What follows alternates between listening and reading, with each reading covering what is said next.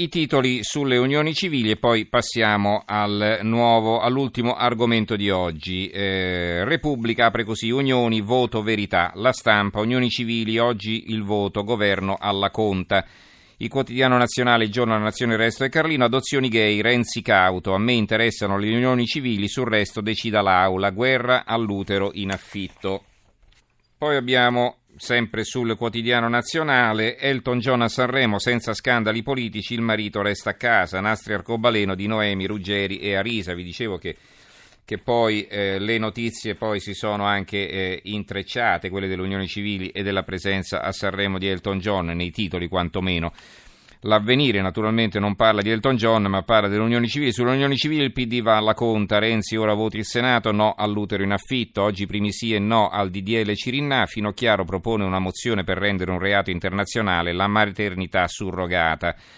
La denuncia per vendere i miei ovociti rischiai la vita. C'è chi si è salvata per miracolo e chi invece ci ha rimesso la pelle. Il mercato degli ovociti che alimenta quello degli uteri in affitto e la fecondazione eterologa è spietato. Promette alle donatrici guadagni facili, ma tacendone i prezzi in termini di salute. La denuncia di ieri al Senato perché capite un conto è recuperare eh, gli spermatozoi, altra cosa e eh, produrre eh, ovociti eh, a comando, insomma, produrne più di qualcuno perché poi bisogna fare le prove e vedere se il figlio viene bene, insomma, se eh, il, il, eh, l'embrione eh, si riesce a ottenere un embrione per poi impiantarlo magari in un'altra donna ancora, insomma, capite le complicazioni.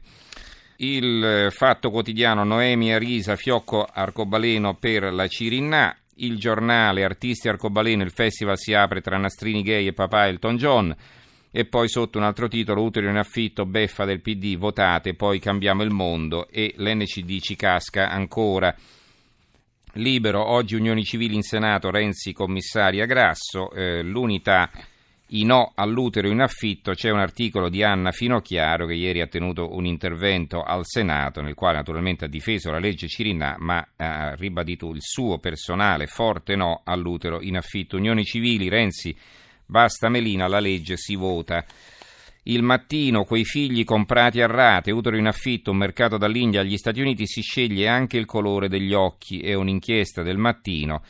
Il coraggio di vietare una barbarie, il commento di Mariano Ragusa. Avanti, dice il Premier Renzi sulle unioni civili, avanti a viso aperto perché è finita, avverte la stagione in cui nascondersi, diritti e doveri sono uguali tali solo se sono uguali per tutti e, per, e di tutti.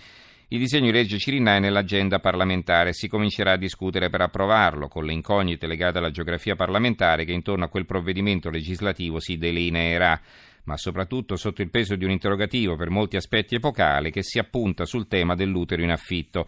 La stepchild adoption, cioè l'estensione della genitorialità al compagno della nuova coppia, anche omosessuale, è guardata da ampi strati della società italiana e del mondo politico come il grimaldello che permetterà di legittimare quella pratica di maternità surrogata in cui trionfa il principio del capriccio travestito da diritto e dove l'onnipotenza di un'umanità che ritiene consumabile ogni limite di natura e di etica celebra il suo trionfo.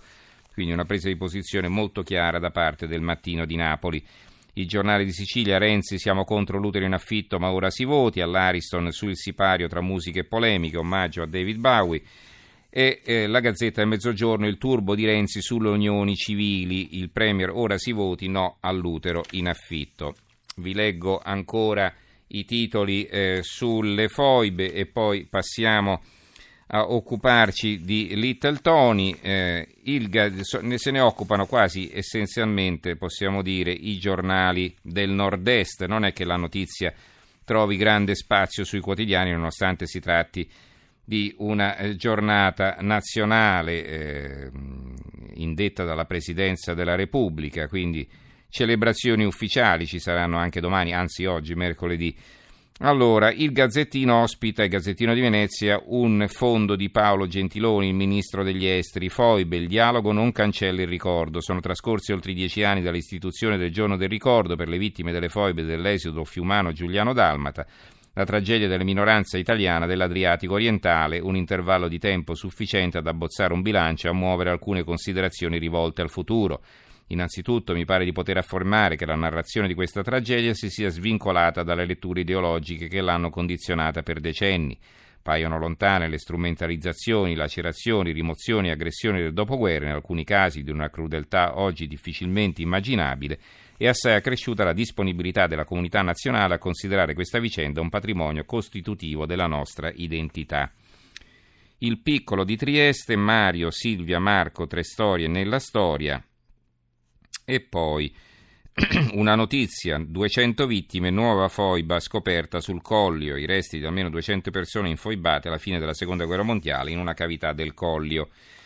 La provincia di Sondrio, le foibe, tragedia da non dimenticare, un articolo di fondo di eh, Francesco Anfossi, un titolino anche su Avvenire, Egea, la bambina scampata, eh, con la valigia scampata alle foibe e un'intervista eh, a una signora che vive a Rovereto, Egea Hafner si chiama.